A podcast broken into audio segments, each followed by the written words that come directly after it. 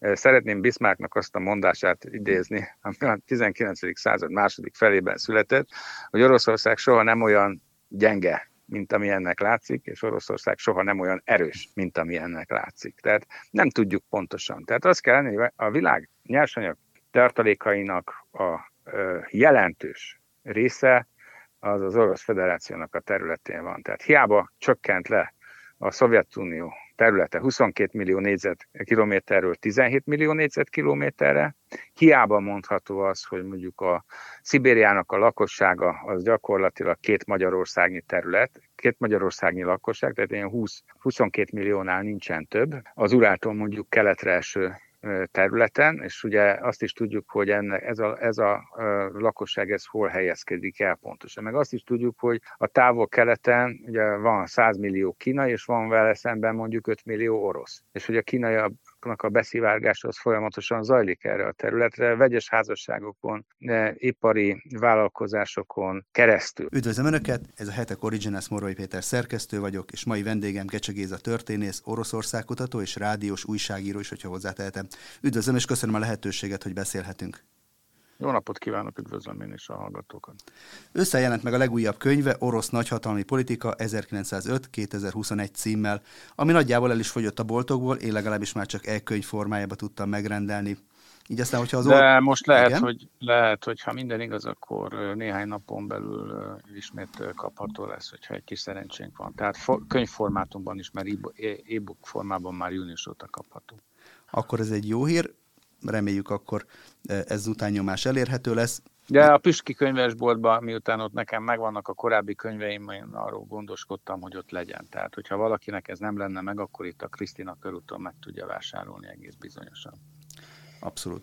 Azért is ajánlanám, mert jelennek, jelennek meg nagyszerű könyvek az orosz-ukrán háború friss elemzéseiről, de az ön könyve ennek a konfliktusnak a hátterét is segít megvilágítani, az is gondolom hasznosnak mindenkinek, akit érdekel a velünk élő történelem a könyvének a személyes bevezetőjéből tudom, hogy amikor Leningrádban, az egykori Szentpéterváron megszületett, akkor a szüleinek sikerült elérni, hogy nem csak magyar nemzetiséget jegyezték be az okmányokba, hanem legálisan magyar nevet is kaphatott már az első naptól. Ilyen felvilágosult volt a Szovjetunió nemzetiségi politikája, vagy inkább édesapja kitartó leleményességét dicséri ez? Hát nem. A helyzet az, hogy miután Kárpátalját eh, a Szovjetunióhoz csatolták, ezért a magyar nevek azok a Szovjetunió Tudományos Akadémiájának a névjegyzékébe bekerültek, és ezt az én szüleim, édesapám tudta, és amikor nem akarták beírni a nevemet az anyakönyvi kivonatba, akkor reklamált, és hozta a dokumentumot, hát hozta mondjuk magát a lexikont, és erre nagy nehezen beírták. ez vicc. Ugye ez azért érdekes, mert ugye a Szovjetunióban hogyha valaki megszületik, akkor vagy az anyának, vagy az apjának a nemzetiségét jegyzik be. Mást nem jegyezhetnek be, nincsen más a lehetőség. Tehát, hogyha én most ott maradok például Leningrádban, illetve Szentpéterváron, akkor lehet, hogy egy hangot nem beszélek magyarul, de a nemzetiségem az magyarként van megalapítva, az így ismerő. Én találkoztam Moszkvában, amikor voltam kint részképzésen, olyan lengyelekkel, akik a Szovjetunióban születtek, egy hangot nem beszéltek lengyelül, de a nemzetiségük az lengyel volt, és utálták az oroszokat. Tehát ezt is azért hozzáteszem egy csendben és mellékesen. És hogyan néznek ki ez? De csak oroszul beszéltek. Uh-huh.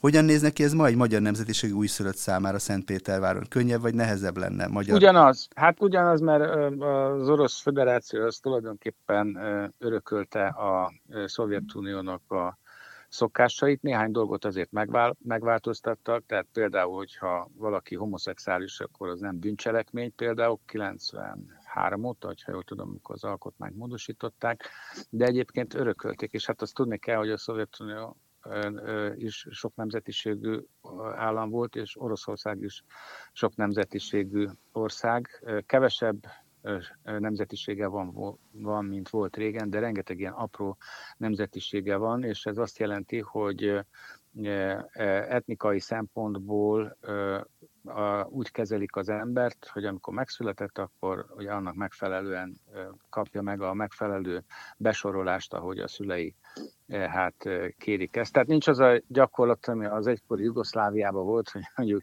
beírja magáról az illető azt, hogy jugoszláv. Tehát ez nem létezett. Mi a helyzet, hogyha ugyanez a képzelő magyar baba mondjuk Kievben látja meg a napvilágot, ott, ott mire számíthatnak a szülők anyakönyvezés terén? Megmondom őszintén, hogy most a jelenlegi ukrán gyakorlattal azért teljes mértékben nem vagyok tisztában. Azt tudom, hogy egy olyan öt évvel ezelőtt ugye a magyar, meg másfajta tekintetben, nemzetiségi tekintetben is megnehezettek a kisebbségi nyelven való tovább mondjuk így, hogy tanulásnak a lehetőségei. És bár volt Zelenszky elnöknek ígérete arra, hogy mondjuk Kárpátalján a magyarság tekintetében itt ezt a fajta mondjuk így, hogy hát terhet ezt enyhítik, de hát nem, nem került rá sor. És hát látjuk azt, hogy mondjuk a, ez ami egyébként egy anakronizmus, hogy Ukrajnában gyakorlatilag az a Zelenszky, aki a sikereit azt orosz nyelvű komikusként aratta, ez gyakorlatilag mostanában egyfolytában ukránul beszél, és az ukrán nyelvűséget erősíti mindenféle fronton, politikai szinten is. És hát ebből ugye adódnak konfliktusok, mert hát az országnak egy nagyon jelentős része, ha nem is orosz, de orosz nyelvű. Tehát van egy csomó olyan ukrán, 5-6 millióra teszik, aki oroszul beszél, de ukránnak vallja magát. Van a szurzsik, ami egy ilyen ukrán-orosz keveréknyelv, ebből ez az országnak úgy kb. a 15%-a durván, és vannak, vannak az ukrán-ukránok, akik ukránul beszélnek, de az ukrán-ukránok azok is ugye hát a múltból adódóan nagyon sok esetben, még a fiatalabbak is azért tudnak oroszul, vagy tudnak valamennyit oroszul. Na most miután kétfajta szláv nyelvről van szó, ezért valóban egy olyan program, ami azt erőlteti, hogy a, az oroszok azok tanuljanak meg szépen ukránul, ezért nem egy elvetélt gondolat, tehát rá lehet szorítani, miután ott is egy ö, szláv nemzetiségről van szó, hogy megtanuljon az illető oroszul. Hát persze egy másik dolog, hogy az Ukrajnában élő etnikai oroszok, akik orosznak vallják magukat, és oroszul is beszélnek, egyébként máshogy is így van az egykori Szovjetunió területén, azt, erre azért nem igazán könnyen vehetők rá. Tehát, hogyha valaki elmegy például a, a moldvai SSK, volt moldvai SSK, vagyis a mostani Moldávia vagy Moldova állam területére, akkor Nyesztermenti köztársaság vannak ellenére, hogy ugye az ukránokkal együtt van szláv többség a köztársaságban, és a hivatalos nyelv az gyakorlatilag most már, most már a román, most már nem mondják, nem erőltetik azt, hogy Moldov, Moldován legyen mondjuk ennek az elnevezése, hiszen ugye a Szovjetunió idején a szovjet hatóságok azok próbálták azt bebizonyítani, hogy ez egy külön nép, és ráadásul ugye a e, az ABC-jük is ugye Cyril volt, egyébként ennek annyi megalapozottsága azért van, hogy a románoknak a szent nyelve az az ószláv, tehát valójában ő nekik a 19. században kellett kitalálniuk azt, hogy mondjuk nekik a latinokhoz több közük van, és akkor teremtették meg a maguk latin ABC-t, de egyébként eredetileg az ő ABC-jük is a kirilica volt, tehát azt, amit az oroszok használnak. Tehát a Desztermenti köztársaságban például annak ellenére, hogy a szláv többség az ukránokkal együtt van meg, ott például egyszerűen nem engedik a románokat románul beszélni. Tehát gyakorlatilag egy ilyen mini enklávé alakult ki, és aminek ugye azért van jelentősége, mert a az elektromos víz, és vízi erőműveknek a döntő többség ezen a picike, mondjuk így, hogy Csongrád megyényi területen van, tehát ugye ettől függ az egész köztársaságnak az energiaellátás, illetve az energiaellátásának egy jelentős része. Ugye nevekről és nemzetiségekről beszéltünk, és a történelemből azért már az ókori szúzai mennyegző óta láthatjuk, tudhatjuk, hogy nagyon is számított az uralkodó, mindenkori uralkodók számára az, hogy milyen identitású lesz az új generáció. És milyen szerepet játszottak, vagy játszanak az ilyen nyelvészeti, anyakönyvezési kérdések az orosz nagyhatalmi politikában, amivel is foglalkozik a könyvében, illetve a másik oldalon az ukrán nemzetállami törekvésekben, lévén ugye, ahogyan is említettem, mindkettő igen csak sok nemzetiségű állam. Hát így van, persze, természetesen. Tehát azt kell látni, hogy a Szovjetuniónak a sok nemzetiségi léte az egy történelmi örökség. Tehát az orosz birodalom az is sok nemzetiségű volt, de a modernizálódásának az időszakában is azért kezdődik a könyvnek a, az első dátum 1905-tel, mert egyrészt ugye a japán-orosz háború követően, illetve a forradalmi, mondjuk így, hogy mozgalmaknak a hatására második Miklós tehát mégiscsak sikerült arra rávenni, hogy kihirdesse azt 1905 őszén, hogy megalakítja a Dumát, és valóban 1906-tól kezdődően meg is alakult a Duma, ami nem egy klasszikus parlament volt, de a politikai erők azok már meg tudtak jelenni, hiszen a választások során mondjuk így, hogy legjelentősebb politikai erőnek számító hát mozgalmat vagy pártot azt a cárnak nem volt feltétlenül muszáj hát kineveznie, mint normális parlamenti demokráciákban ezt megszokhattuk, hanem a cára volt bízva, hogy most adott esetben ezt kinevezje, vagy nem nevezi ki.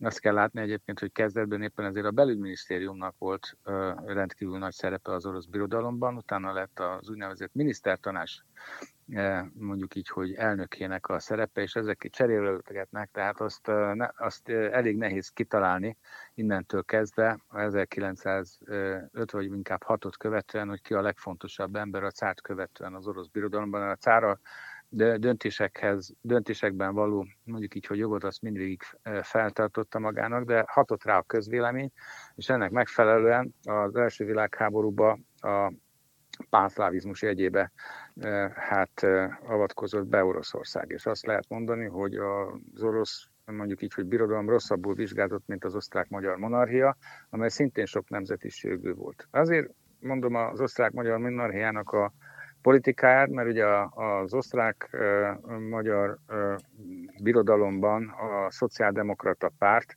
az gyakorlatilag a személyeelvű autonómiát követte, a bolsevik párt, a másik szociáldemokrata pártnak a később erősebbnek bizonyult frakciója pedig ugye a területhez kötődést ajánlotta. Méghozzá 1913-tól kezdődően, és a kétfajta mondjuk így, hogy megközelítésmódnak igen erőteljes hatása volt egymásra.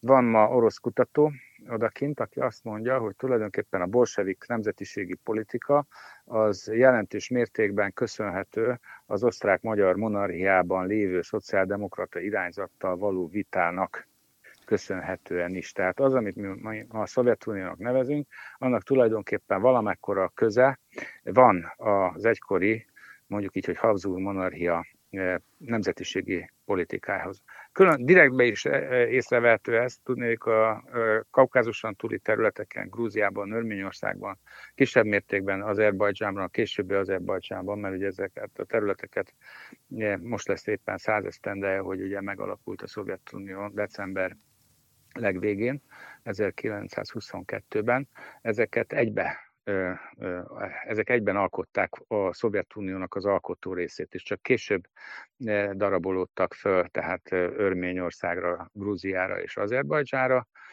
Semmi közük egymáshoz egyébként etnikailag, mert az azeriek azok tulajdonképpen egy türk nép, grúzok azok egy grúz, az örmények azok pedig egy mindkét népcsoporttól különböző, főként az ezeriekkel történelmi okokból konfliktusban lévő népesség. De ez elmondható az egész szovjet vagy orosz birodalomra is, hiszen ugye a kezdetek kezdetén az orosz nacionalista mozgalom az gyakorlatilag a nemzetisége, nemzetiség ellenes volt.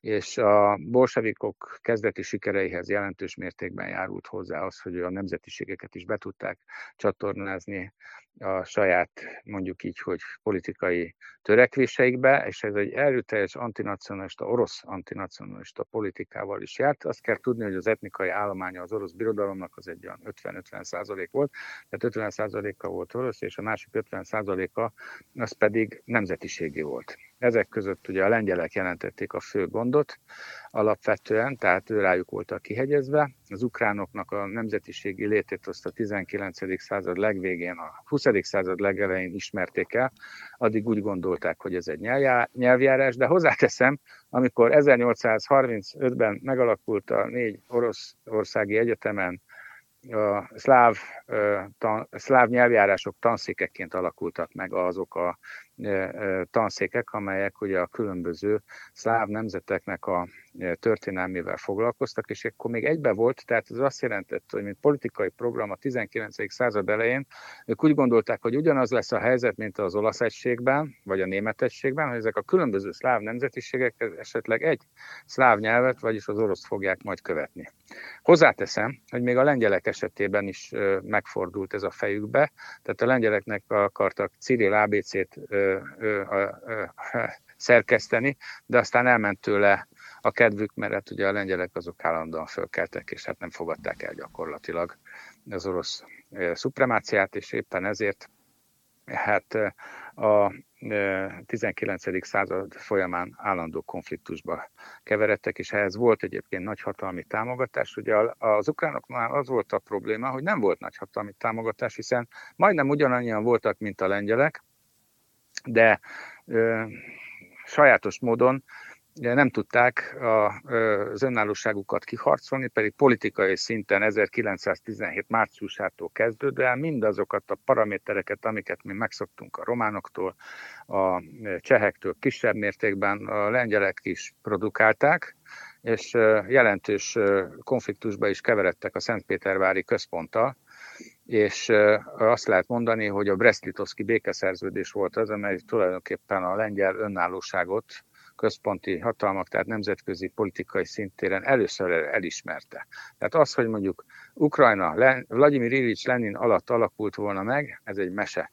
A, a, az ukrán állam az gyakorlatilag a Brest-Litovszki békeszerződésben jutott hát gyakorlatilag először nemzetközi szinten elismeréshez, és innentől kezdve válik igazán érdekessé az ukrán történelem, hiszen az ukrán népköztársaság Skolopácki hetmannak a hetmanátusa, amely szintén intézményeket teremtett, iskolákat hozott létre az alatt a hát bőfél év alatt, vagy háromnegyed év alatt, amíg ugye hatalmon maradtuk, utána megint átadták a hatalmat az ukrán népköztársaságnak, és ugye az anarchistáktól kezdve az orosz nacionalistákig mindenki megfordult Ukrajnának ezen a területén, nagyon sokan innen akarták a bolsevikokat e, megdönteni, gondoljunk csak Gyenyikinre, ez egy elképesztően e, érdekes e, időszak volt, hiszen az ukrán államiságnak, vagy az ukrán nemzetnek a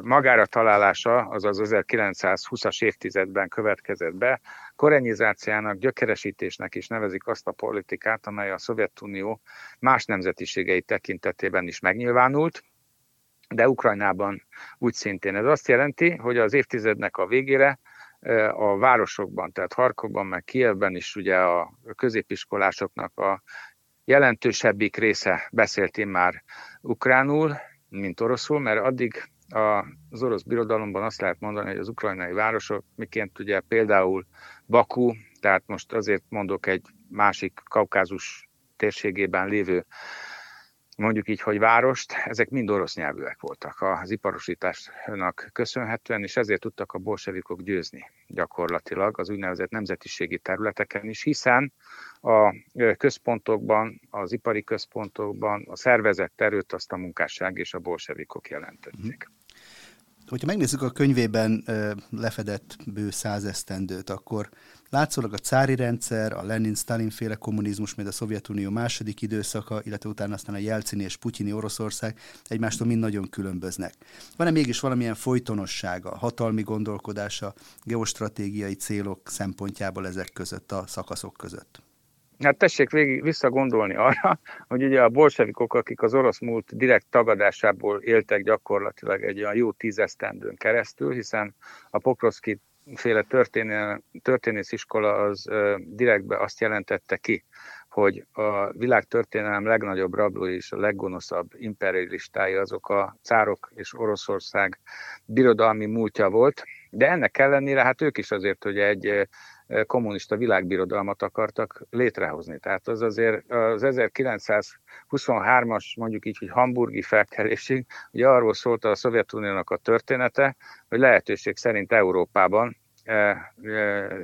törjön ki a proletár világforradalom, és hát ilyen szempontból azt lehet mondani, hogy külpolitikai orientációját tekintve is ugye a gyökeres ellentmondása volt mindannak, amit ők az addigi orosz tradícióban megtalálhatunk, de ennek ellenére az is egy ilyen világ megváltó elképzelés volt, és egy, egyfajta érdekes birodalmi politika, még akkor is, hogyha a világ elnyomott népeit akarták az klasszikus imperialisták ellen felhasználni. Ez ugye Európában kiderült, hogy dugába dőlt ez a történet, de nem mondtak le a programról, innentől kezdve elkezdték a programot exportálni, úgymond Ázsia területeire, és hát ezt többé-kevésbé még hitelesen is tudták megtenni, hiszen az orosz birodalomnak, amely ugye közben szovjetté vált, a nemzetiségei azok a rendelkezésre álltak. Tehát a Baszmacs mozgalommal, ugye a Közép-Ázsiába egészen a 20-as évek végéig harcoltak a bolsevikok, aztán nagy nehezen megtörték őket, de közben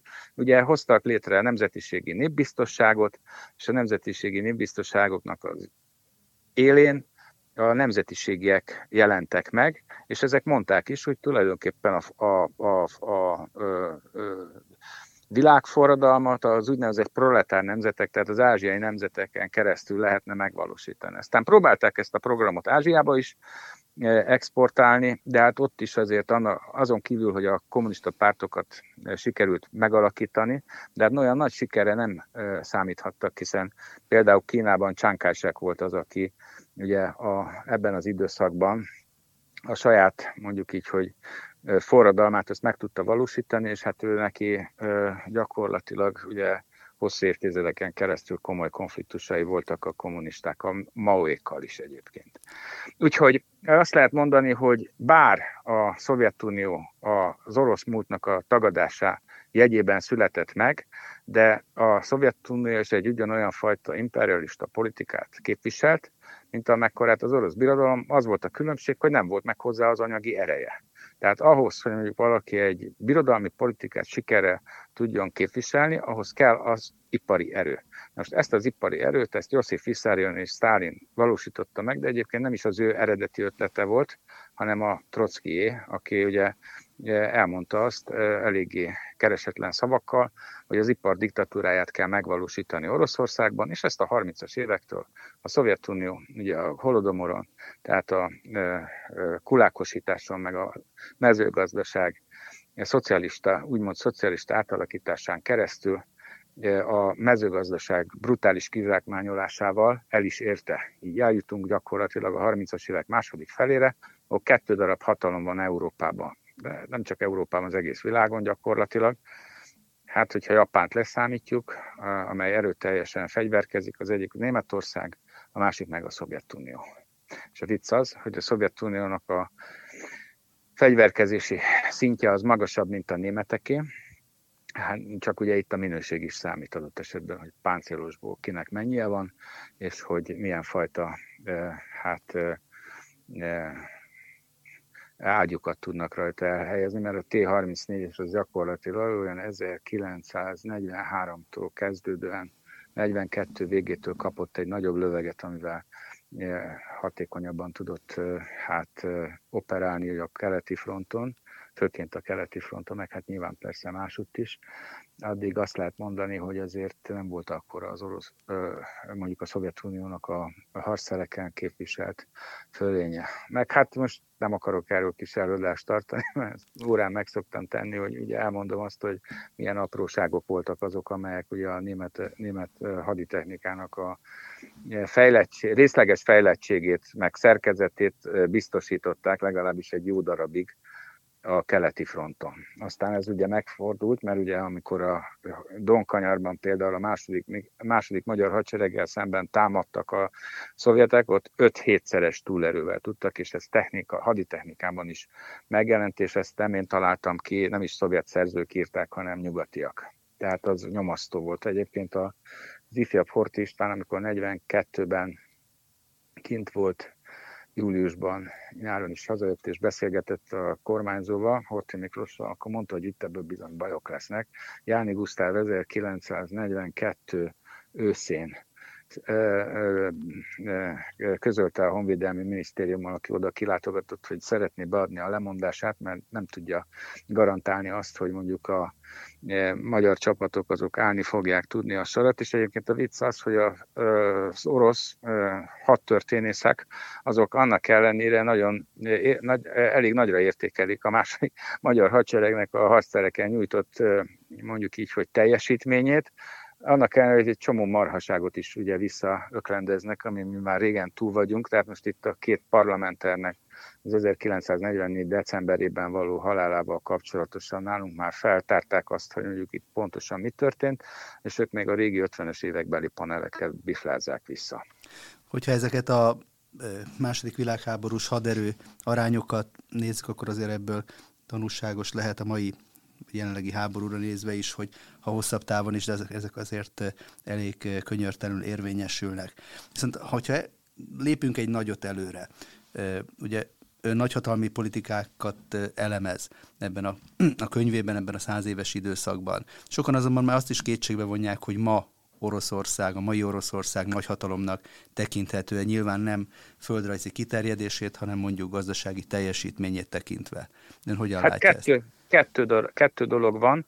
Az egyik az az, atom, az atomütőerő, tehát a nukleáris fegyvereknek az elképes. Ez nem, ez nem tudatosul általában az emberekben, de ugyanannyi, hogyha ne, egy kicsivel nem több nukleáris fegyverzete van az oroszoknak, mint az amerikaiaknak. Utánuk a sor végén kullognak maguk a kínaiak, a franciák, a britek, akik ugye szintén ugye ebbe a klubba tartoznak. Tehát több ezres mondjuk így, hogy fegyveres arzenája van az Orosz Föderációnak, ugyanannyi van körülbelül, mint az amerikainak. Tehát ez, ez, ez, ez egy akkora, akkora készlet, hogy ennek a leépítése hosszú évekbe, hosszú évtizedekbe telik. Teljesen fölösleges, mert hogyha van belőle mondjuk, most mondok egy nagy számot, 500, akkor az is bőven elég ahhoz, hogy a világot elpusztítsák, hogyha olyan minőség, már pedig olyan minőségűre fejlesztették fel mondjuk ezeket a nukleáris fegyvereket, hogyha itt a főként a stratégiai és nem a taktikai atomfegyverekről beszélünk. Van, ugye az a, a taktikai atomfegyvereknél eltűnik a különbség a tradicionális fegyverzett bombák, stb. meg az atombombák között, mert akkor a atombombát is lehet legyártani, ami tulajdonképpen Budapestnek az elpusztítására tökéletesen alkalmas. Ez ugye a, a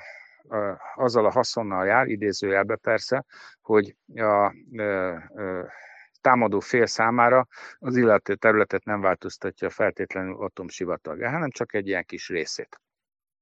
Tehát ebből a, ebben a tekintetben Oroszország ö, ö, ö, világhatalmi szerepe megkérdőjelezhetetlen, és a másik, amiről megkérdőjelezhetetlen, ha ők mondjuk jobban lennének Iránnal, akkor az iráni, mondjuk így, de ez, ez, ez, ez most egyébként kialakuló félben van, ez a kvázi jó viszony, mert ugye a Szovjetunió a kisebbi gonosznak számít az Amerikai Egyesült számára, Egyesült Államokkal összevetve az irániak szemébe.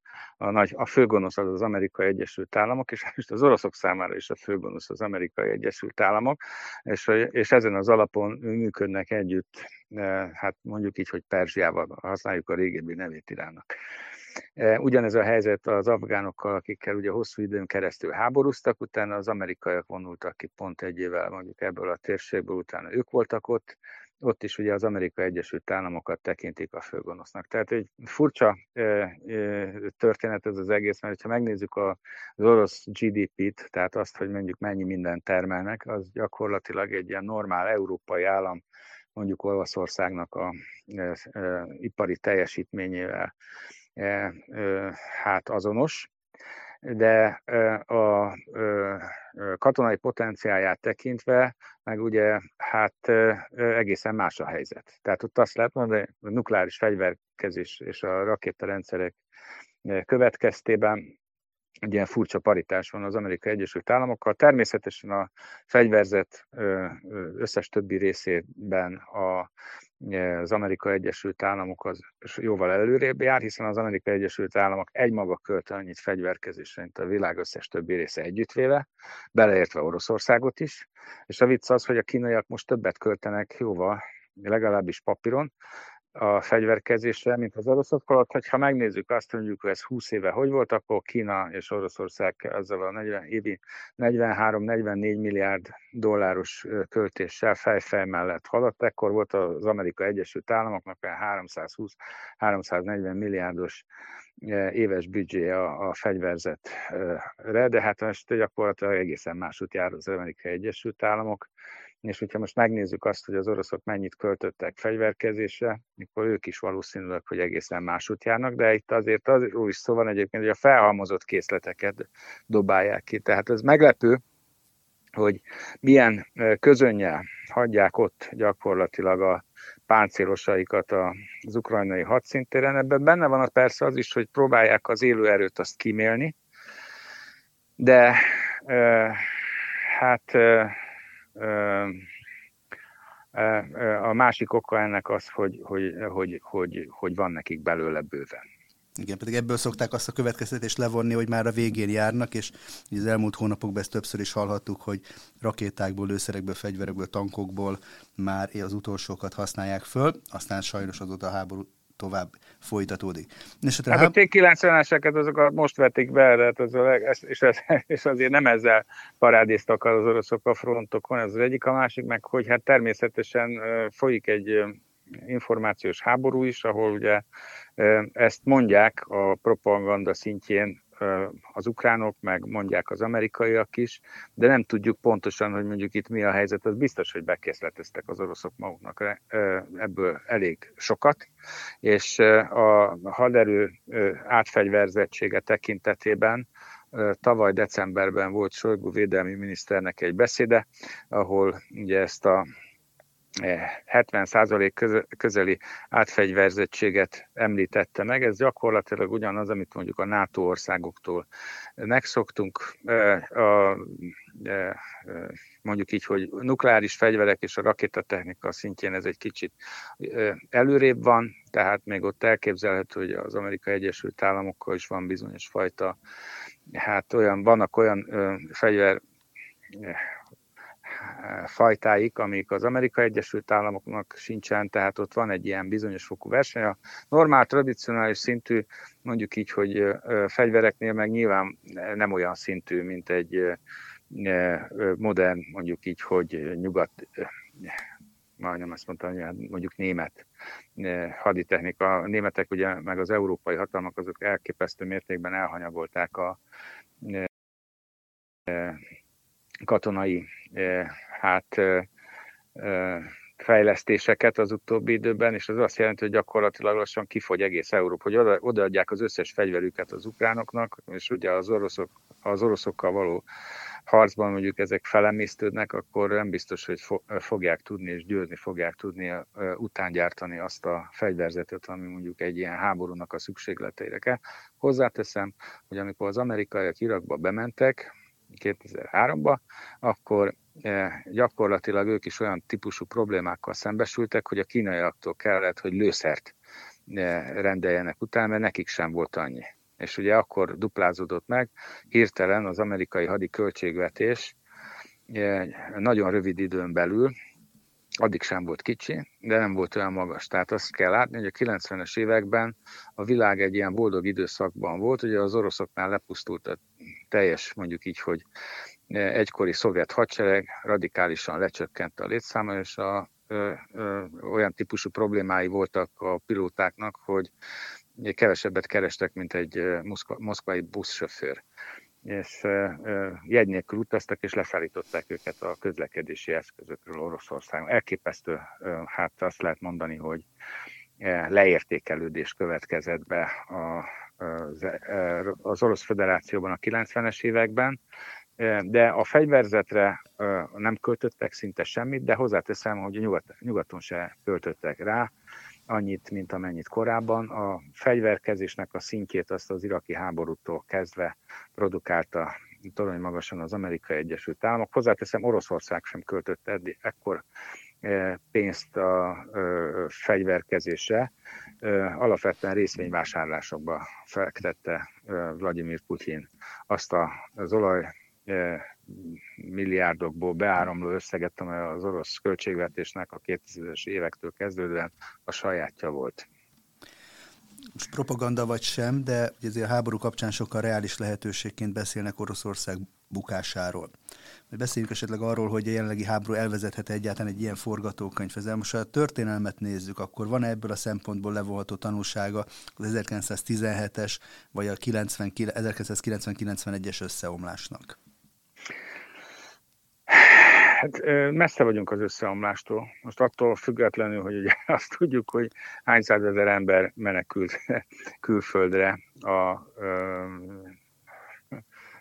mozgósítás, részleges mozgósítás következtében, mert az azért egy, az azért egy komoly tétel. Tehát, hogyha mondjuk 700 ezer ember megmozdul, és elmenekül az országból, Hát a, azokat, akiket beszerettek volna hívni, azokat behívták, sőt volt 70 6000 ember, aki önként jelentkezett ugye a, a háborús, mondjuk így, hogy propaganda hatására, az orosz háborús propaganda hatására oroszoknál. Tehát most az, amit én is egyébként nagy örömmel nézem, a, az orosz nyelvű ukrán és Baltikumba kitelepült ellenzéki orosz, hát mondjuk így, hogy televíziósoknak a produkcióit, és ott a minden mocskot, amit lehet egyébként összegyűjtöttek, meg a gyengeségeiről Oroszországnak, de az a helyzet, hogy ugye az, hogyha a gyengeségeit pellengérezik ki, ennek természetesen valóság alapja van. De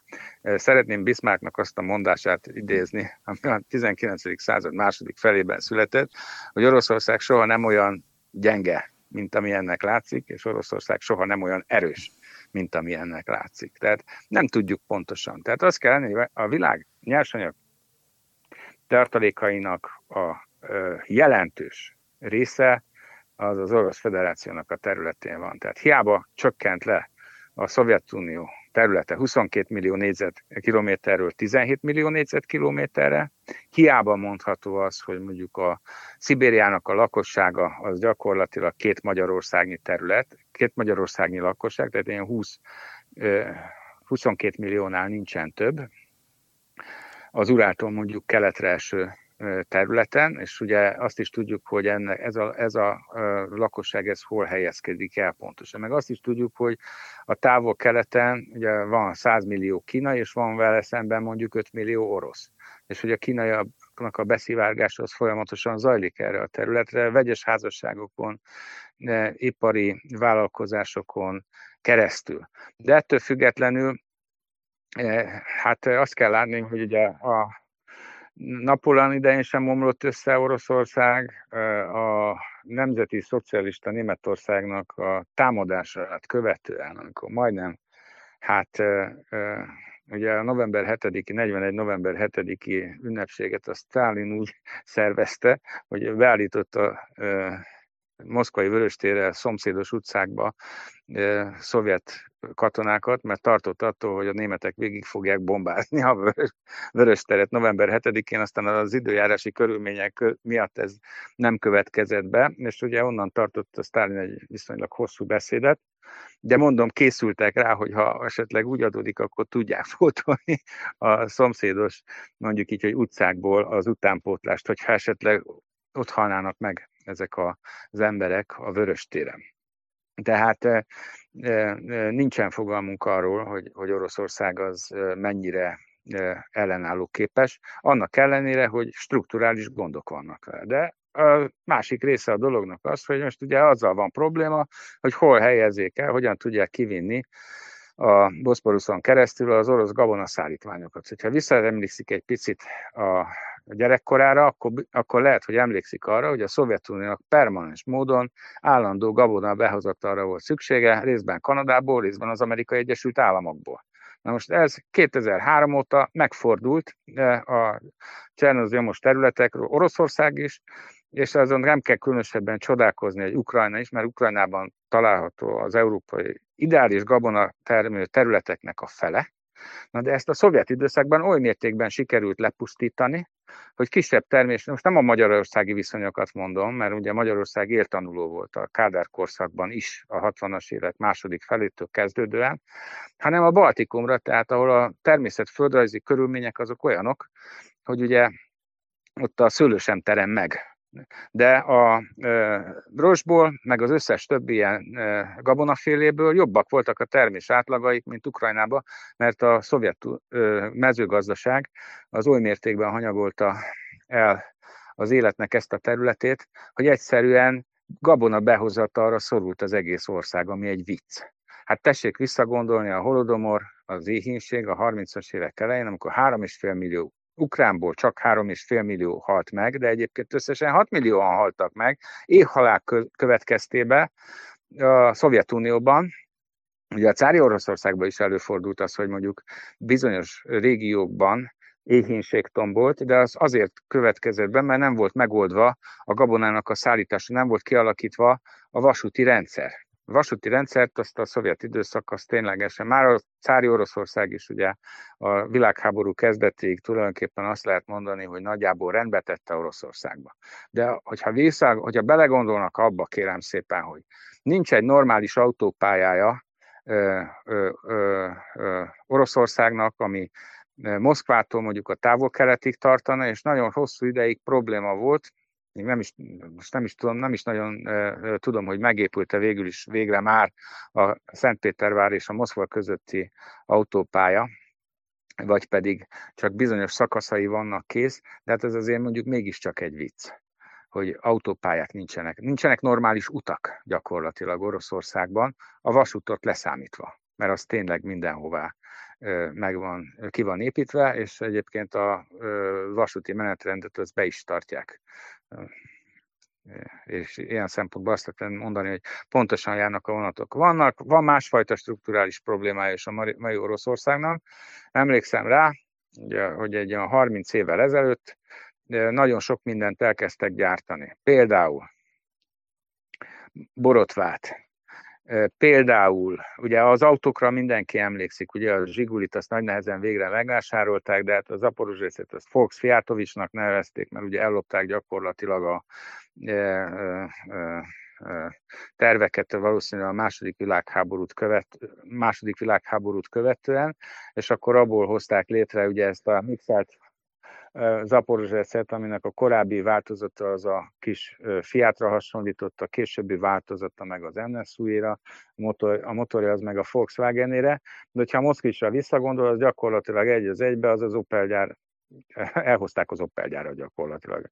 Nyugat-Európából a Volga az meg ugye a Ford, tehát azt megkapták, az, azt megkapták tulajdonképpen az amerikaiaktól, és onnantól kezdve gyártották, de mindegyik autóval probléma volt. Tehát akármelyik autót vette elő a Szovjetunióban az ember, alkatrészeket kellett benne állandóan cserélni, e, és nem tudták hozni azokat a paramétereket, amelyeket a nagy európai, e, autó, nagy európai és amerikai, most a japánokról nem, úgy szintén nem beszélek, ezeket produkálni tudták, pedig nem egy olyan nagy művészet egy ilyen autót összerakni e, mai technológiával. De nekik nem sikerült valami miatt ezeket rendesen meg, beüzemelni, megcsinálni, e, és, és, és karban tartani. Tehát azt lehet mondani, hogy van egy, az egyetlen egy, az egyetlen egy, ami jól működött, az a hadipar, Hát ott azt lehet mondani, hogy nagyjából a e, e, hát e, e, hadi eszközeiknek a jelentős része az miután kipróbálták, többé-kevésbé jól működött, a MiG-29-esekkel, amikből ugye mi is vásároltunk, tudjuk, hogy kiválóak a repülési paraméterei, de egy nagy gyengéje van, az F-16-osokhoz képest, ami az amerikáknál volt rendszerbeállítva, háromszor annyi üzemanyag az fogyaszt. Na most az, amikor ugye lőszert visz magával mondjuk adott esetben egy vadászgép bevetéskor, nem mindegy, hogy háromszor, hogy azt a, azt a mondjuk így, hogy kapacitást, ami az ő rendelkezésére áll, azt az üzemanyagra kell elprédálni, vagy pedig vihet magával mondjuk pluszba rakétát. Igaz? Igen. Talán ezekre a belső gyengeségekre is utalhatott a 2008-ban elhunyt Nobel-díjas orosz író Alexander aki az egyik utolsó cikkében figyelmeztette Putyint arra, hogy a mai orosz rendszer ugyanúgy hirtelen véget érhet, mint 1917-ben a márciusi forradalommal a cári rendszer. Azt írta akkor Szolzsenyicin, hogy a nép megalázott csoportjainak a türelme előre nem látható időpontban fog elfogyni, utalt arra, hogy még az egykori budapesti szovjet nagykövet Juri Andropovics, aki utána a KGB-t vezette, a főtitkári kinevezése után beismerte, hogy nem ismerjük az országot, amiben élünk. És azóta eltelt több mint tíz év, és mit gondol ön, hogy érvényesek a mai helyzetben Szolzsenyszének a szavai? Reális képe van Putyinnak arról az Oroszországról, amit vezet? Vagy ahogy szintén szokták mondani, hogy egy elefántcsontoronyban él, és olyanok veszik körül, akik nem merik neki megmondani a valóságot? Hát nézd, két dolog, tehát az egyik, hogy visszatérjek rá, ugye a, a Szovjetunióban megjelent a Jegor Gajdárnak a könyve, amely a birodalom összeámlásáról szól, egy olyan jó 15 évvel ezelőtt, egyébként a könyvben, kötetben én is hivatkozom rá, aki leírja többek között azt is, hogy a 80-as évek, 80-as évek végén a perestroika idején nem volt Oroszországban, a Szovjetunióban olyan ember, aki képes lett volna megmondani, hogy pontosan mennyi anyagi forrást emésztenek fel a hadipari hát fejlesztések, mennyibe kerül Oroszországnak a mondjuk így, hogy katonasága a Szovjetunió a Szovjetunió, a szovjet birodalomnak a hadi kapacitása az mennyit emészt fel, ami mondjuk egy vicc. Ez az egyik dolog. A másik pedig az, hogy a Szolzsenyicin nagyon sok szempontból váltesznek bizonyult, tehát olyanok, aki látja azt, hogy mondjuk mi fog az országgal történni. Ha jól emlékszem, akkor 90-ben jelent meg a Hogyan építsük fel Oroszországot című röplop. Erre is utalok egyébként a könyvbe, amiért majdnem megkövezték, és ehhez képest rá egy esztendővel gyakorlatilag majdnem annak a, mondjuk így, hogy programnak a mentén hát fejezte be a Szovjetunió működését, mint amit a Szolzsenyicin megjósolt. Na most ebben persze természetesen az is benne volt, hogy a balti államoktól meg kell szabadulni minél hamarabb, de Belorusszia és Ukrajna azért a Szolzsenyicinnek az elképzelései között is ott volt, és ott volt egyébként Kazasztának az északi terület, amit jelentős részben oroszok laknak, ma is. Tehát amikor a kaza elnök ideges, annak, annak ez az oka, hogy e, tulajdonképpen egy ilyen etnikai konfliktus Kazasztán területén is pillanatokon belül kirobban, mert ugye a Kazasztántól délre lévő területeken, tehát Üzbegisztán, meg, meg e, Türkmenisztán, meg e, talán még valamennyire az Azerit, Azerbajdzsának a terület, és az oroszok azok gyakorlatilag szépen fogták magukat és elmenekültek. Egyébként mentek el Ukrajnából is legalább egy millióan az orosz anyaországba, hogyha úgy tetszik. Tehát, hogy válaszoljak a kérdésére, a helyzet az az, hogy a, az orosz sérülékenység, amit említ, az innen látszik, meg ugye látjuk a propagandán keresztül, de amíg a mozgósítás nem következett be, ismerőseimmel beszélgetve tudom azt, hogy olyan úgy értek, még szeptemberben is Péterváron, meg másutt is Oroszországon, hogy semmi nem történt volna. Nem, nem idegesítette az embereket az, hogy mi zajlik. Tehát tulajdonképpen a, mostani ukrajnai hadművelet az oroszok számára az egy ilyen korlátozott hadművelet. Azt mondják, hogy kérem szépen az úgynevezett kantráknyiki, azok, akik a továbbszolgálók, azaz, akik azt az egy évet letöltik, mert az orosz hadseregnek az egyharmada az sorozott állomány. De elvileg e, nincs értelme sorozott állományt úgy bevetni a harcokba, hogy mondjuk az a, az egy évet azt ott nem szolgálta volna le, hiszen máskülönben golyófogó hús tehát nem tud igazán ö, ö, hatékonyan közreműködni a harci cselekmény. Arra is szeretném felhívni a figyelmet, hogy ha a közvetlen harcoló alakulatokat vizsgáljuk, akkor azok nem szerepeltek rosszul Ukrajnában. Tehát gyakorlatilag egy enyhe ukrán többség van, ott is egyébként a harcoló és a kiképzett alakulatokról beszélek, tehát egy olyan 1-2-0-8 arány, tehát most a e, e, millióban számolva igazából a harcoló e, alakulatokat. Tehát az oroszok ezt a fajta eredményt, ami mondjuk a mai Magyarországnak a másfélszerese körülbelül, amit elfoglaltak, ezt kisebb erővel érték el, mint amekkora az ukránok számára rendelkezésre áll. De hozzáteszem, hogy ugye itt gyakorlatilag egy tíz éve szisztematikus katonai fejlesztésről van szó, még hogyha ennek egy jelentős részét el is lopták, tehát mondjuk a különböző káderek, miniszterek, stb. Már Oroszországra gondolok. De attól függetlenül a, a hadseregnek, a hadsereg az ma más, mint volt mondjuk 15 évvel ezelőtt, ég és föld a kettő. Tehát a hadsereg az gyakorlatilag napjainkban hát most nem annyira, mert azért megtépázta a tekintélyüket ez a, az ukrajnai háború, de az egy évvel ezelőtti állapotoknak megfelelően az országnak a szemefénye volt gyakorlatilag. Tehát körülbelül az, mint nálunk a két világháború között a 30-as évek második felére, tehát mondjuk így 38-39-re szintén a hadsereg. Tehát ugye volt a hadseregnek úgymond feladata, és vártak tőle valamit, itt is várnak tőle valamit, itt is nagy a tekintélye, nem teljesít rosszul, még annak ellenére, hogy mondjuk elképesztő ez tradicionális, mondjuk így, hogy tüzérségi túlerővel támadnak helységeket, tehát leborotválják gyakorlatilag az előttük álló területet, és a légierő meg nem tudja támogatni az újfajta, mondjuk így, hogy javelineknek, és Stingereknek, vagy Stingereknek köszönhető, mondjuk így, hogy ukrán reakcióképességet. Hiszen, hogyha három kilométernél lejjebb szállnak a harci helikopterek, de még a vadászgépek is, akkor le tudják egy ilyen váról indítható rakétával szedni őket.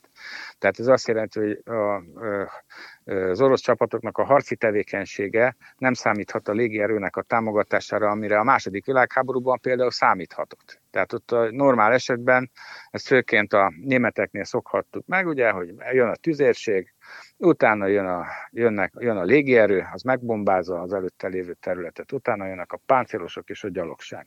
És akkor így tudnak, és hogyha szépen össze van hangolva, mert persze az is kell hozzá, hogy egy összeszokott csapat legyen, aki ehhez ért, akkor tud eredményeket elérni, és tud villámháborút csinálni, hogyha így tetszik, legalábbis egy darabig. Úgyhogy a mostani orosz-ukrán háború az nem egy villámháború, az tulajdonképpen az első világháborús, mondjuk így, hogy lövészárok harcoknak a reprodukálása, de hát az a különbséggel, hogy ugye ezek a modern haditechnikai eszközök, a drónoknak a bevetése, ugye ez egy anyagháború is, mert hiszen hogy egy ilyen zsevelinek gondolok, akkor az egy 30-40 millió forint közötti összeg. Na most, hogyha ezt egy ilyen drónnak a lelövésére kell elpocsékolni, akkor hát az azért mondjuk egy nagy pénzkidobás. De hogyha egy ilyen mondjuk így, hogy váról indítható rakétát egy páncélosnak a, az eltüntetésére kell bevetni, az ugye a másik, a támadó félnek, tehát a páncélosokkal támadó félnek az óriási anyagi vesztesége. De hát az oroszok ugye elképesztő páncélos készlettel rendelkeznek, innentől kezdve nem fogja őket igazából ez a, a dolognak ez a része hát különösebben zavarni, vagy legalábbis én úgy gondolom, hogy nyilván zavarni fogja, de sokkal, de sokkal fontosabb az, hogy mondjuk a kiképzett harckocsizó állomány vész oda.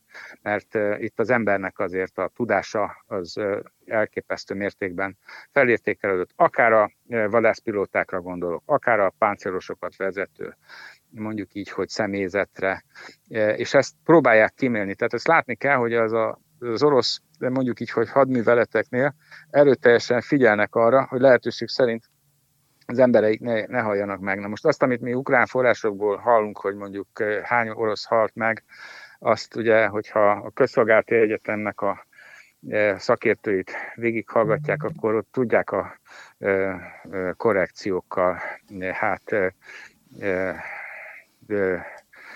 megtudni azt, hogy mondjuk pontosan mekkora az áldozatoknak a száma, mekkora a sebesülteknek a száma, és az azért nem annyira vidám dolog, mert ugye egy ilyen háború emberveszteségben nincs kiképezve a katona, akkor annak a mondjuk így, hogy nagyobbik veszteségét jelenti. Ez az egyik, a másik pedig ugye, hogy a támadó ékek azok, amik általában a veszteségeket szenvedik. Ez látszik az oroszoknál, hogy egyrészt ugye egy ilyen kvázi korlátozott háború, mert és lelki, hogyha látjuk ezeket a frontfelvételeket, azért, hogyha a szétrombolt házakat vizsgáljuk, akkor látszik az, hogy a, a akkor ugye az azért eléggé nyomasztó tud lenni. Igaz? Igen, de hát hogyha háborúval kapcsolatban most megnézzük az elmúlt, ugye most már tizedik hónapban járunk, hogy mit lehet mondani, ma világosabban látjuk azt, hogy miért is támadta meg Putyin február 24-én Ukrajnát? Miért érte meg a világ legnagyobb területű országának az, hogy, hogy ön is említette, egy-két Magyarországnyi területű régió visszacsatolásáért a világ szemében páriává váljon? Hát most másfél magyarországi területet másfél. csatoltak össze, vissza, és ezekből nem biztos, hogy meg fogják tudni tartani az összeset. A hadműveletek nem ezért indultak. Tehát a hadműveletek azért indultak, mert ugye egyrészt ugye 2014-15 óta van egy állandó konfliktus góc az úgynevezett Donbassba, tehát a Doni, Doni medencében, aminek az egyik részében az oroszok vannak többségben, az etnikai oroszok, a másikban meg az ukránok vannak többségben, de ugye az ukránok is alapvetően oroszul beszélnek itt ezeken a részeken, tehát annak ellenére, és ugye ez az, amit nagyon nehéz nekünk megérteni. Tehát annak ellenére, hogy valaki ukránnak vallja magát, attól még beszélhet oroszul. Tehát ez a krimi, eh, Krimfélszigeten például így van, tehát ott ugye van egy olyan 59, hagyja 64-ről egy olyan 59-re zsugorodott az oroszul beszélőknek az aránya az elmúlt 20 esztendőben, az ukránoknak az aránya meg egy olyan 20% de ezek az ukránok, akik a Krimfélszigeten élnek, azok oroszul beszélnek. Tehát hiába van beírva, most képzelj el, hogy az én, én, én hogyha mondjuk mondjuk Szentpéterváron maradok, vagy, vagy Moszkvába kötök ki, és egy hangot nem beszélek mondjuk magyarul, az én mondjuk így, hogy személyi dokumentumaimban az szerepel, hogy mondjuk én magyar vagyok, de nem beszélek magyarul. Érti? Ez előfordulhat.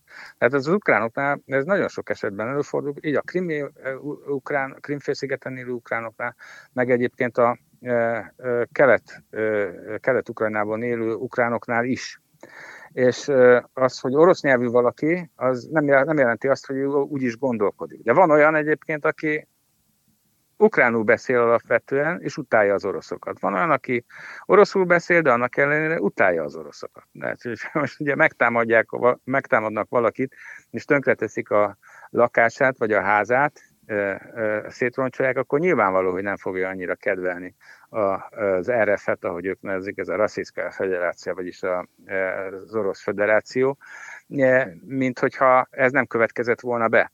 Tehát ugye a Putyinék azok egyrészt ugye észrevették azt, hogy a pozícióik azok folyamatosan gyengülnek, a kelet-ukrajnai területen, a Donbass területén ott volt ez az állandó konfliktusgóc, állandóan pusztuló belövésekkel, lövészárok harcokkal megtűzdelve folyamatosan, és ez ugye gerjesztette magát. Tehát ez a két terület, a Lugansk és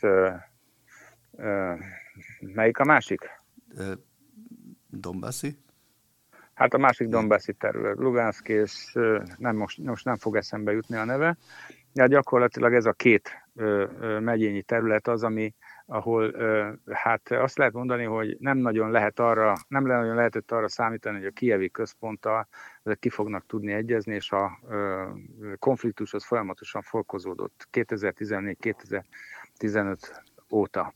És, és egy állandó gennyes feké, ugye nyilvánvaló egyébként, hogy mondjuk itt a helyi területvédelmi alakulatok, azok elzavarták a kievi központi kormányzatnak a, maradékát is, hogyha lehet így fogalmazni. Ez nyilván a kievi központi kormányzatnak csípte a szemét, és össze is vontott csapatokat, hogy majd ezeket onnan ki fogja füstölni. Hogy ez 70 ezer ember volt-e, 70 ezer harcos katona volt-e, vagy 40, tök mindegy, de az biztos, hogy mondjuk erre a kievi kormányzat már régóta készült. Régóta folynak az ukrán haderő, régóta folyt az ukrán haderőnek az átképzése. Ez az, régóta ez azt jelenti, hogy 2014-2015 óta és Ukrajna azért teremtett egy kvázi profi hadsereget is a saját maga számára. Ez nem akkora, mint az orosz, de egy jelentős, és van egy olyan része, hogy ugye gyakorlatilag az általános hadközelezettség keretében tudnak mozgósítani egy millió embert.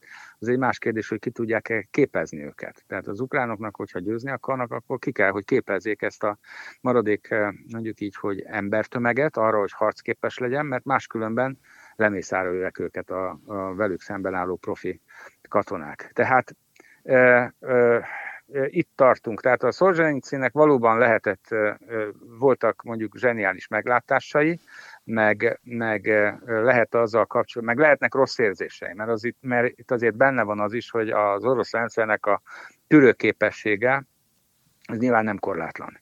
De az, amit mi látunk belőle, meg az, amit a társadalom megél, meg az, hogy mondjuk mi látjuk ezeket a viccelődéseket, amiket mondjuk az orosz nyelvű ukrán média, meg az ellenzéki orosz média produkál, ahol gyakorlatilag ezeket fel is nagyítják, mondjuk, hogy mondjuk itt mire képes, mire nem képes Oroszország. Ez egy olyan tartomány, amit nem tudunk igazán biztosat mondani. Tehát nem látjuk, és ez a, ez a baj benne, mert ugye itt az ukránok a támogatásnak köszönhetően tulajdonképpen elmondhatják azt is, hát van, van igazságtartalma, meg van jogosultsága annak, hogy ők onnan ki füstöljék gyakorlatilag az orosz csapatokat, az orosz katonai erőt, amely oda betört, igaz? Tehát ez egy, ez egy legitim kívánság. A másik meg ugye, hogy van Ukrajna területén egy olyan népesség, amely ugye oroszul beszélő, vagy orosz, amely viszont ugye aktív hát konfliktusban van gyakorlatilag azzal a politikai vezetéssel, amely Ukrajnának a területén van, és ezt nem, nem, bírja nem bírta eddig az ukrán állam megemészteni. Tehát az ukrán köztársasági elnöknek a népszerűsége 18% körül volt az idén januárig az orosz támadásnak a megindulásáig. Most egy olyan 90% körül van annak következtében, hogy ugye az oroszok ugye megtámadták őket. És ugye a másik, tehát ugye kettő darab, kettő darab mondjuk így, hogy tulajdonképpen ilyen kvázi legitim elképzeléssel találkozunk, csak hát ugye a konfliktusok rendezésének nem az a normális formája, hogyha mondjuk én nekem bajom van az illetővel, akkor fogom és lerohanom. Igaz? Mert ezt ugye annak idején, hogyha jól emlékszem, akkor talán Talajra mondta, hogy ugye a szuronyokkal sok mindent lehet csinálni, csak ülni nem lehet rajtuk. Tehát most jó, fogadjuk el azt, hogy Oroszország elfoglalja egész Ukrajnát, és akkor utána mit kezd bele? Akkor utána ott lesz egy olyan fajta népesség, mint amilyen a magyar történelemben is mondjuk az 1848-49-es forradalmi szabadságharc leverése utána e, e, egészen 1867-ig, amikor tulajdonképpen az osztrákok hiába próbálkoztak itt bármiféle rendszernek a bevezetésével, de tulajdonképpen a passzív ellenálláson keresztül el lehetett venni a kedvüket attól, hogy mondjuk itt bármit is csináljanak. Na most ezt az ukránok is meg tudták volna csinálni, de ettől, ettől, ehhez képest sokkal, de sokkal sikeresebbek voltak, hiszen e, ellen tudtak állni. Tehát nem, nem, egyrészt ugye az egy óriási teljesítmény, hogy nem omlottak össze, amire nagyon sokan számítottak egyébként az amerikaiak, meg eredetileg az oroszok is. Egyébként, hogyha ez 1900, 2014-ben következik be, akkor valószínű, hogy ez be, akkor sikerült is volna az oroszoknak, de akkor szervezetlen volt gyakorlatilag a, az ukrán haderő. Tehát, és, és dezorientált, hogyha lehet így fogalmazni. Ez a mai körülmények között az alatt a néhány, két hét, tíz nap alatt kiderült, hogy ez nem, ez nem fog, nem fog, nem fog, nem fog bekövetkezni, és innentől kezdve az oroszoknak módosítaniuk kellett az eredeti elképzeléseket, tehát hogyha visszaemlékszik arra, hogy 2007-ben Putyin azt mondta, hogy a világ történelem legnagyobb geopolitikai katasztrófája az a Szovjetuniónak a széthullása, ezt a fajta mondatot, hogy ha jól emlékszem, egy olyan három héttel ezelőtt arra módosította, hogy a világ legnagyobb geopolitikai, azért volt a Szovjetunió legnagyobb, a világ legnagyobb geopolitikai katasztrófája, mert 20-25 millió orosz került az Orosz Föderáció határain túl. Tehát ez azt jelenti, hogy visszavettek az eredeti, közben visszavettek az oroszok az eredeti, mondjuk így, hogy maximalista elképzeléseikből. Tehát most már gyakorlatilag ugye arra területre korlátozódnak, amit gyakorlatilag katonai erővel el tudtak foglalni. Na most ezzel a katonai erővel, amivel ők ott elfoglalták, hát támadó hadműveleteket különösebb értelme nincsen, nincsen, nincsen értelme levezényelni, védekező hadműveleteket, ha tudják tartani a területeknek a, a megszállását, hogyha lehet így fogalmazni, akkor a végtelenségig ki tudják húzni, és közben pedig ugye az energiaáraknak a fel, pumpálásán keresztül az egész világnak a mondjuk így, hogy a stabilitását alá tudják ásni. Tehát azt nem tudom, hogy mondtam, hogy az iráni meg az orosz földgázkészlet az gyakorlatilag, hogyha most Európa irányába indulunk, ahol tényleg normálisan tudnak fizetni, és a földgázért, akkor az gyakorlatilag a világ össz földgáz készletének a kétharmada. Tehát ez az úgynevezett globális Balkán, ami Kazasztántól délre, Irán, Szovjetunió, tehát ugye ez, az egész, ez, ez, a, ez a globális Balkán, és hogyha ehhez hozzáadjuk az Oroszország területén, Szibériában, meg másút is lévő gázmezőket, akkor ez azt jelenti, hogy a másik mondjuk így, hogy fontos és ma mindenkit érintő forráskészlet az a szénhidrogéneknek a, a, a birtoka. Tehát Oroszország nem csak az atomhatalmon keresztül, hanem ugye a szénhidrogének birtokán keresztül is egy e, e, szuperhatalom. Egyébként az összes többi tekintetben meg nem. Az, hogy a gabonatermelést az sikerült rendbe tenniük, az egy nagy siker, de ö, ö, ö, miután ugye nyitott gazdaság az orosz gazdaság is, legalábbis a legutóbbi időig az volt, ezért nem is foglalkoznak azzal, hogy például normális borotvákat állítsanak elő odahaza, hanem behozzák. És ö, olcsóban árulják egyébként, néztem most egyébként ilyen fényképezőgépeket, mint hogyha mondjuk ezt Európában bárhol máshogy vásárolná meg az ember. Most a japánokat azért nem mondom, mert a japán készülékeket az Egyesült Államokban olcsóbban lehet megvásárolni, mint oda haza Japánban. Végül akkor a háborúnak ugye beszéltünk a materiális fejleményeiről, erőviszonyokról, geopolitikai hatásairól, de kevesebb szó esik arról, hogy azért Oroszországban egyfajta szent háborúnak is tekintik a harcot, amiben győznie kell az igazságnak. Miért fontos ez? Egyáltalán így van ez? Ön egyetérte ezzel? Másrészt, ha igen, akkor miért fontos ez Putyin számára? Csak eszköznek tekinti a vallást, mint vagy mondjuk Stalin 1941 után, vagy tényleg el akar érni valamilyen spirituális szélt a háborúval? Hát nézze, hogyha mondjuk a világpolitikai szempontból próbál mondjuk híveket toborozni magának, akkor az Amerika ellenességgel azzal lehet. Ugye ennek régi hagyománya a szovjet időszakból, ugye gyakorlatilag a Brezsnev korszaktól kezdődően folytat a Szovjetunió olyan típusú mondjuk így, hogy nukleáris fegyverkezést, ami versenyképes az amerikaival. Egyébként a vicc az, hogy a perestroika idején tetőzött a rakéta és az atombombagyártás a Szovjetunióban. Tehát most, hogyha megnézi a Facebookon szoktak ilyeneket körözni, hogy mekkora a robbanó fejeknek az aránya az Amerikai Egyesült Államok és Oroszország között, akkor van egy olyan diagram, ami ezt ragyogóan szemlélteti. E, vannak panelek, tehát ugye Nikolaj Danilevski 1869-ben leírja az Oroszország és Európa című művében, hogy a nyugati civilizáció az azért gyűlöli alapvetően Oroszországot, mert mi egy külön kultúrtörténeti típus vagyunk. A Szovjetunió az a világ összes többi részének a tagadására jött létre. Ugye ezt, ehhez kezdetben a proletár, a szintiszta, vegytiszta proletár internacionalizmust képviselték, illetve népszerűsítették, és az, utána átszötték mindenféle ilyen orosz nemzeti eleme, valamennyit mindig használtak a proletár internacionalizmusról, hogy az nekik is hasznos legyen. Ha megnézi az orosz úgynevezett konzervatív reakciós politikusok, mondjuk Konstantin Leontjevet, aki eljut, ugye van egy ilyen nagy vita, hogy a Balkán különböző szláv népeit, azt milyen hát feltételek mellett érdemes integrálni az orosz birodalomba. És a 19. század végére az orosz, mondjuk így, hogy nacionalista, vagy reakciós nacionalista politikusok eljutnak arra a szintre, hogy ha Miután ezek az országok, mint Bulgária, Szerbia, Csehország, most a lengyelekről nem is beszélünk, ugye a lengyelek az ugye a birodalomnak a részét képezték, de hát ők egy olyan ősellenségként jelentek meg. A liberális rothadásnak az útjára, az ösvényére léptek, ezért, hogyha Tibetben vagy Bengáliában lenne egy pár ezer, most a Konstantin Leontjevet idézem, lenne egy pár ezer szilárd egyházi fegyelem alatt élő népesség, akkor azt, be, azt a mi számunkra, oroszok számára a pravoszláv újjászületés miatt nagyobb szövetségesnek kellene tartani, mint egy 7 milliós balkáni velünk egyébként rokon szláv nemzetet, miután azok ö, olyan ö, eszményeket követnek, amelyek a mi számunkra, a mi állami életünk számára idegeneknek számítanak.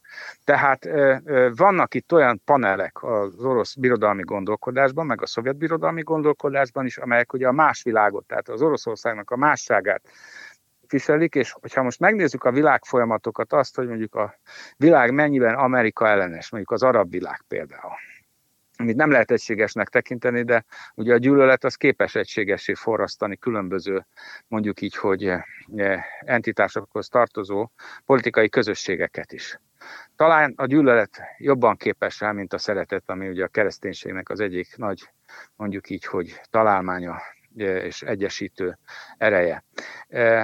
És hogyha ezt vizsgáljuk, és látjuk azt, hogy mondjuk van hozzá egy olyan típusú potenciál, ami másnak nincs, és van hozzá egy olyan típusú, mondjuk így, hogy nyersanyag háttér, bázis, ami hát azt lehet mondani, hogy világpolitikai szinten is kivételesnek tekinthető, akkor innentől kezdve ez a fajta mondjuk így, hogy destabilizációs kísérlet, amit ugye tulajdonképpen a mai orosz vezetés produkál, az valamekkora háttér támogatással rendelkezik. Hozzáteszem, hogy, a, hogy Vladimir Putyinnak a politikája az azért egy sikertörténet olyan szempontból, hogy ő mindenféle azt lehet mondani, hogy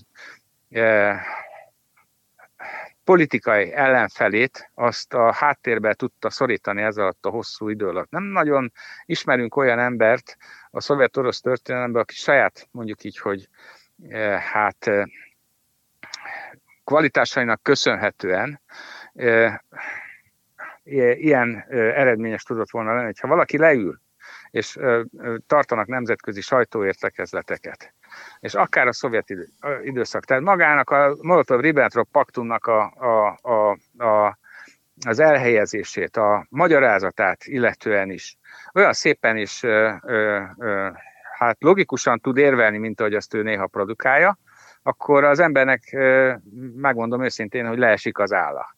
Tehát a féligasságoknak a felfűzése egy olyan, mondjuk így, hogy hát logikai láncba, amire, ami, amire ő azért többször is hát nyújtott kiváló példákat, az arról győz meg bennünket, hogy tulajdonképpen a rugalmassága és a hát rafináltsága is, hogyha úgy tetszik, kivételes a mellette lévő, mondjuk így, hogy orosz politikai vezetőknek, egyikének, másikának a nyilatkozatai, amitől néha az embernek ugye felborzódik, feláll a szőr a hátán, mert oly mértékű ostobaságról, brutalitásról tesznek tanúbizonyságot, ami kivételes még a mai viszonyok között is. De hogyha belenéz mondjuk abba a ö, televíziós showműsorba, nagyon kellemetlen ö, ö, hát hangszínű hölgy vezet egy a párjával együtt, vagy a Simonyán kisasszony, aki ö, ö, teljes melszélességgel mondja elő azt, hogy mondjuk az oroszoknak miért van igazuk, e, akkor, akkor az a háború, háborús úszításnak a, a, az iskola példája gyakorlatilag. Tehát tudom, még én is rosszul vagyok egyébként, aki hozzá vagyok szokva ahhoz, hogy mondjuk ők általában miket szoktak produkálni. Úgyhogy ennyit, ennyit lehet igazából mondani arról, amit ma Oroszországból látunk. Tehát annyit, hogy a, az úgynevezett különleges katonai művelet, így nevezik ugye az Ukrajnában folyó háborút, az ugye nem egy akkora háború, mint amilyennek innen látszik az ő számukra. Próbálják racionális keretek közé szorítani ezt, az egy más kérdés, hogy a, mi számunk, az, ami az ő számunkra racionális, az a mi számunkra irracionális. Tehát mondjuk mi biztos, hogy nem fogunk annyi, nincsen Európában olyan nép, amely oly mértékű, mondjuk így, hogy pazarlásba foghatna, mint amilyenbe az oroszok minden további nélkül belefognak, de hát tele vannak rakétákkal, meg lőszerrel. Tehát most azt kell látni, hogy a Szovjetunió idején olyan készleteket halmoztak fel, amire az ég egy a világon semmiféle szükségük nem volt. Na most ezeknek a fele az, ami igazából akcióképes, az is egy rémálom. Hát kétszer akkor a tüzelők, mint az amerikaiaknak. Még egy legeslegutolsó kérdésként a háború elején föltűnt az, hogy a két szemben álló félnek a címerében, mind a kettőben azért valami fajta vallási vagy mitológiai jelkép ha jól emlékszem, az orosz állami címerben Sárkányölő Szent Györgynek az alakja szerepel, amit legyőzi a gonoszt. Az ukrán hm. címeren viszont feltűnő módon egy kereszténység előtti, mondhatni pogány jelkép látható, Poseidonnak ez a háromágú villája, amit egyesek ördögvillaként is azonosítanak. Miért lett ez az utóbbi, az egyébként szintén többségbe keresztény lakosságú Ukrajnának a jelképe, vagy van egyáltalán bármi jelentősége eh, ezeknek a szimbólumoknak, amelyek most így egymásnak feszülnek? Hát a sárkányölő Szentgyörgy meg az igazság, tessék visszagondolni arról, hogy mi volt a, az orosz kommunista pártlapnak a címe. Pravda.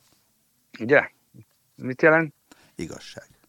igazság, így van. Van még egy másik kifejezése is az oroszoknak a, a, a, az igazságra, az az isztina. Uh-huh. Tehát ők ebből indulnak ki, náluk nem a szabadság a központi kategória. Az ukránok ilyen szempontból legalább ilyen, ettől elrugaszkodtak. Tehát most náluk, hogyha előveszük, hogyha mondjuk egyébként a hétköznapi életben nem is ez a fajta mondjuk így, hogy ideológia az, ami érvényes, gyakorlatilag minden ellenzéki párta, hogy Oroszországban és Ukrajnában is szépen be van tiltva. Ukrajnában azért van még halálbüntetés is de azért legalább értékek tekintetében azt lehet mondani, hogy a demokráciáról azt mondják, hogy ez egy jó dolog. Ugye Oroszországban viszont a Putyinféle rendszer az gyakorlatilag nem mondja azt, hogy azt mondják, hogy náluk szuverén demokrácia van. És ezt egy ezt olyan 2005 óta mondják. Tehát ez korábban nem így volt, tehát a jelcinő azt mondta, hogy náluk is demokrácia van.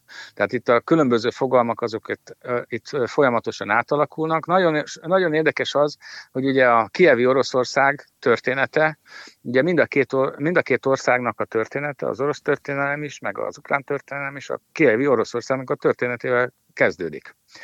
Tehát a, az ortodoxia az mind a két népnek a nemzetalkotó eleme, hogyha lehet így fogalmazni. De a nacionalizmus az egy más dolog. Tehát ott a, a különösen a nyugat-ukrán területeken, ahol az ortodoxia mellett megjelenik a görög katolicizmus is. És ez az ukrán nemzettudatnak az egyik, mondjuk így, hogy emblematikus megnyilvánulása ott, és ott ugye hosszú partizánháború, egészen az 1950-es évek elejéig hosszú partizánháború zajlik a szovjet hatóságok ellen de, de, több százezeres áldozattal. Tehát itt azért az ukránok közül nagyon sokakat elvittek ám a Szovjetunióba, tehát ők azért, ők, ők, ők közöttük azért nagyon sokan vannak olyanok, akik nem szívesen emlékeznek az orosz vagy a pravoszláv testvérekre. De, van a, de összefűzi őket azért valamennyire a pravoszlávia, tehát a, a beloruszokat is egyébként. Tehát eh, ez egy érdekes dolog, hogy most a háború következtében a konfliktusok azok kiéleződnek, eh, pánszláv kongresszusokat tartottak, hát gyakorlatilag a 2000-es években végig Belorusszia, Oroszország és Ukrajna területén, ott észrevehető az, hogy a hivatalos állami hatóságok azok nagyon szépen is határozottan kifaroltak ebből. Tehát a, az ukrán külügyminiszter, hogyha a tavalyi nyár, nyarat veszük alapul, és ugye megjelent a Putyinnak ez a hosszú cikke arról, hogy tulajdonképpen az ukrán és az orosz nép az egy, Hát olyan szempontból igaza van egyébként, hogy mondjuk mind a kettő szláv nemzet, mind a kettő rokon nemzet. Az egyiknek a, van közös szókincsük, jelentős rész, de hát amiből mondjuk én is értek, aki oroszul beszélek, valamennyit. De hát van egy határ, amin felül nem értek, nem értem meg azt, hogy mondjuk miről akarnak beszélni. El fogok velük boldogulni, de ugye már a 17. század második felében is Szentpéterváron külön fordítókat kellett tehát külön fordítókat kellett arra alkalmazni, hogy a, az ukrán nyelvű, mondjuk így, hogy petíciókat, azokat értelmezni tudják. Tehát már akkor kiderült e, effektíve, hogy az ukrán az e, egy külön, különálló nyelv. És hogyha az ukrán egy különálló nyelv és egy különálló nemzet, akkor nem lenne érdemes azzal erőködni, hogy mondjuk akkor most megpróbáljuk hát móresre tanítani őket, vagy pedig a mi szájízünk szerint hát orientálni, hogyha lehet a jövőjüket is. Az, az általában nem szokott sikerülni. Meglátjuk, hogy ezt a tanulságot az elkövetkező időben az érintettek megfogadják-e. Gecse Géza történésszel, Oroszország kutatóval beszélgettünk az elmúlt jóval több mint egy órában. Orosz nagyhatalmi politika 1905-2021 címen jelent meg nemrég Gecse Géza könyve, amit, ahogy hallhattuk, újra, újra nyomtak, hamarosan újra kapható lesz, ajánlom mindenkinek a figyelmébe, akik szeretnék megérteni a jelenlegi konfliktusnak a hátterét, történelmi hátterét, mozgatórugóit. Nagyon köszönöm, hogy a rendelkezésünkre állt, és további békés adventet kívánok önnek és a hallgatóknak egyaránt. Viszont kívánom nagyon szívesen, viszont hallásra minden. Viszont hallásra.